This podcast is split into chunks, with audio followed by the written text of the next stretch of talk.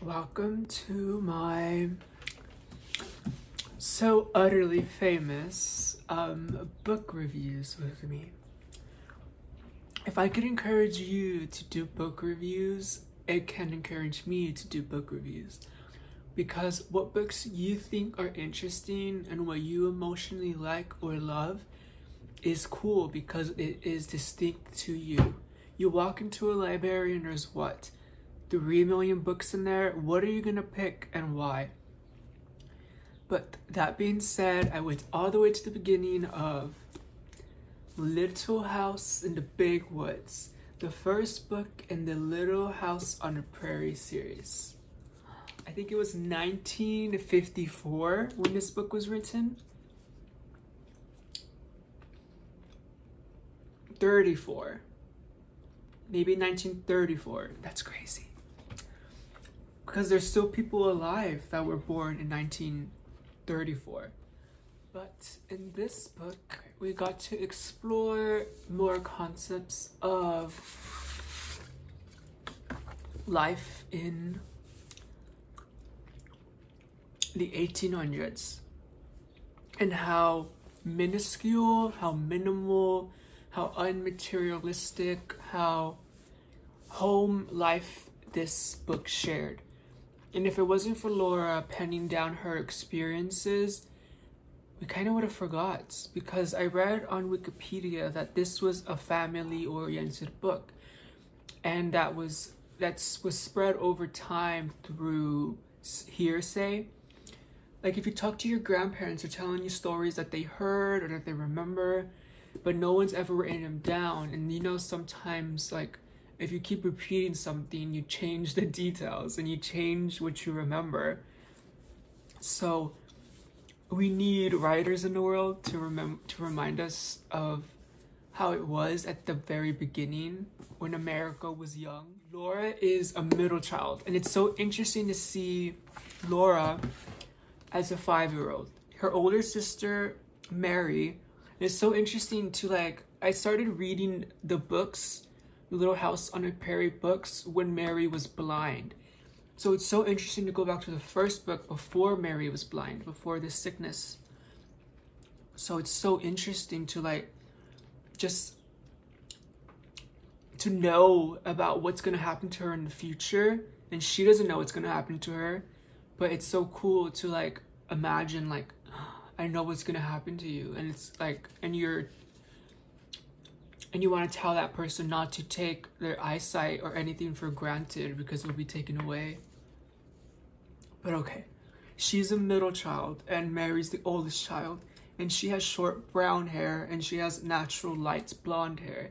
And even in the 1800s we had that stigma or that societal currency of beauty still intact in the sense that even at five years old she knew that blonde haired light skinned blue eyed girl was more beautiful and she envied mary for her naturally blonde hair because she has brown hair like that was like to a five year old that didn't have television, that didn't have internet, that didn't even have like rapport from like a society around her because she lived in the woods. so like how does that get to you? That's like wild. And then we have her baby sister Carrie. So she is a middle ugly, ugly duckling, ugly duckling middle child. And Mary is the beautiful first child, and we have our youngest child. But I loved how we got to hear how they explored birthdays and Christmases because it's so interesting that they valued because they didn't have money and value literally they valued making homemade gifts for each other. Like mom made her or ma made her her first doll. And that was her gift. And later on in the other books they started making blankets and dresses and hats for themselves as gifts. And they had to hide it around their house so they wouldn't know that the gift that they were they were making for each other which is so sweet isn't it tried to get past him he kept in front of her and snapped at her That scared her. I should think it would, Ma said. He was so savage. I thought he was going to bite me. Oh my god. Hello, Avril Lavigne, bite me. said Aunt Eliza. I believe he would have. I never heard of such a thing, said Ma. What on earth did you do? I turned right around and ran into the house where the children were and slammed the door. Aunt Eliza answered. So this passage was talking about how Aunt Eliza was pregnant with a baby and she would go to the stream every day to get water, to cook, to drink, to make tea. Isn't that cool? We used to like go to streams to collect our water and then go back home instead of like going to Costco and buying like a 40 pack of plastic water bottles. We had to actually go to the stream. But okay.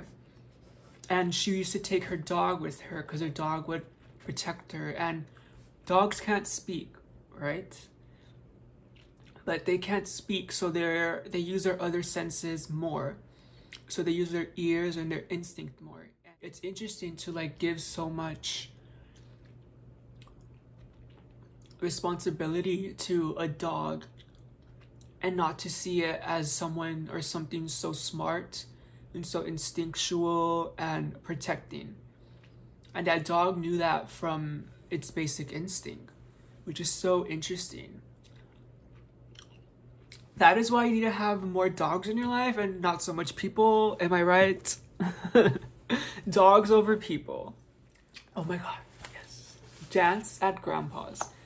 At grandpa's house, there was a party going on.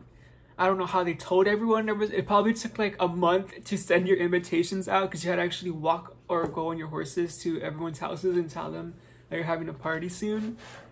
Crazy, right? Now we could just send a text or a Snapchat. But okay, there was a party, and this was the first instance that I, instance that I saw that it was a whole bunch of women from the 1800s together in one room. And it was so cool because it talked us through and told us like how they got ready, what they thought was beautiful. They saved like beautiful dresses for like special occasions. And there was no makeup. Like I was expecting to see some makeup details in this book. But again, Laura was five years old. So she's telling it from like that five year old perspective. I'm gonna look up and see what makeup products or what they use for makeup products. Like berries or berries. Like I don't know what you're gonna use, right? But it told us like how they comb their hair until it was bone straight. And now I have to use like 450 degrees in my hair to get it straight. And they just had to comb it, comb it, and comb it. And braid it very daintily and prettily. And then they would like spend like 30 minutes like mapping their face, their hair around their face so it could shape it and look very beautiful and feminine. It's just so cool to see like the 1800s how they got beautiful how they got dolled up. We're still kind of the same. It's only been 200 years.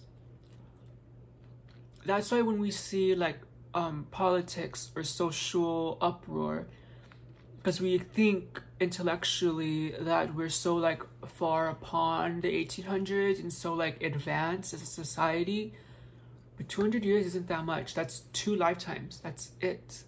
So like the mentalities that were formed back then are still intact today. We might think they're not but once you turn the internet off once you turn the electricity off what are we gonna do? And there's no gasoline. We're gonna act the same as we did in the 1800s kind of weird to think about that. Imagine if they turned all the electricity off, all the lighting off, all the gas off. What would we do? what would you do? And no, I would put makeup on so that I can get feel pretty and then read books to my dogs. But peace out. I'll see you at my next Little House on the Prairie book review. Peace out.